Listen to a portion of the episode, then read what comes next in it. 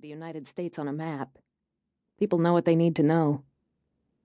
I know, for example, that there isn't much out here in the desert except about four miles east, the laboratories of a major pharmaceutical company.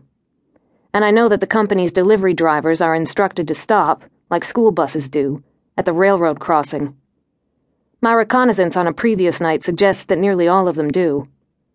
By the time they cross the point where I am now, they're lumbering back up to 20 or 25 miles per hour, a manageable speed at which to have a blowout. And one of them is definitely going to have one. That was why I'd come out here to hijack a truck with my old friend Serena Warchild Delgadillo. I had a mask and a baseball cap in my backpack, and a Browning high power in a holster concealed at the small of my back, and coiled at my feet was a homemade spike strip, like the kind that police toss across the road to end long distance pursuits. The spike strip had been the most time consuming part of our prep work. Neither Serena nor I was particularly good with tools, and we'd spent hours in the chop shop of a vato affiliated with El Trece, Serena's gang, trial and erroring our way to a workable spike strip.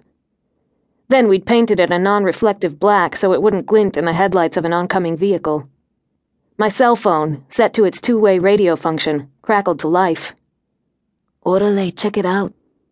Serena was on the opposite side of the road, in an SUV with a V6 engine and its back seats removed for greater cargo capacity. I saw now what Serena had seen a pair of headlights shimmering silver white in the distance. Is that it? She asked. Is it showtime? Give me a minute, I said, still looking into the distance. Waiting, I ran a hand under the hair on my neck, lifting it up and letting it back down. I could feel sweat on the nape of my neck. Most of California had been in the grip of an early spring heat wave. It would have been more comfortable to pull my hair back, but my motorcycle helmet wouldn't fit over a ponytail. Neither would the ski mask. The truck drew closer, and I was sure of the shape of the headlights and the size and mass of the vehicle. I raised the phone again. Yeah, I said. That's our guy. I swung my leg off the bike, scooped up the chain, ran to the edge of the road and threw it across, watching it skitter and land mostly straight. The drug company truck slowed at the tracks, then accelerated again, but only for a moment. There was no dramatic sound, no pop or hiss of air as the tires were punctured, but I saw the brake lights and the truck slow, and then it lumbered to a stop at the edge of the road. I pulled in the spike strip so we wouldn't accidentally trap an unwanted second vehicle, then pulled on my mask. I was wearing gloves already not because I expected to leave prints anywhere, but because I'd stuffed the smallest finger of the left glove with newspaper, so the driver wouldn't be able to tell police that one of the robbers was missing a finger on that hand. The driver's door of the delivery truck opened, and a man climbed out from behind the wheel. He wanted to know what had gone wrong. It's a little early to be using the past tense. Gone wrong, buddy. Things are about to go wronger. Serena, masked like me, walked out of the shadows behind the man and clicked off the safety on her Glock. Put your hands up and keep them where I can see 'em, she said. He stiffened, his gaze going from her masked face to the gun and back to her face.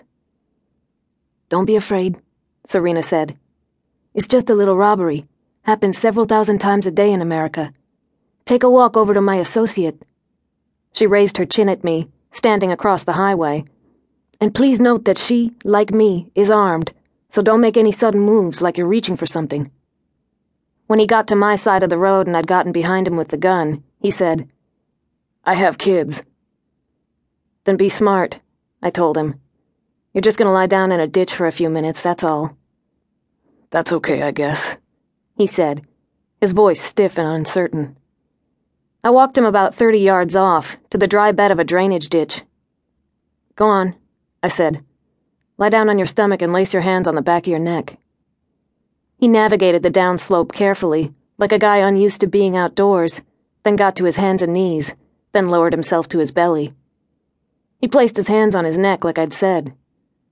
I raised the cell with my free hand and radioed Serena. Paratus, I said. Ready. Venial, she said.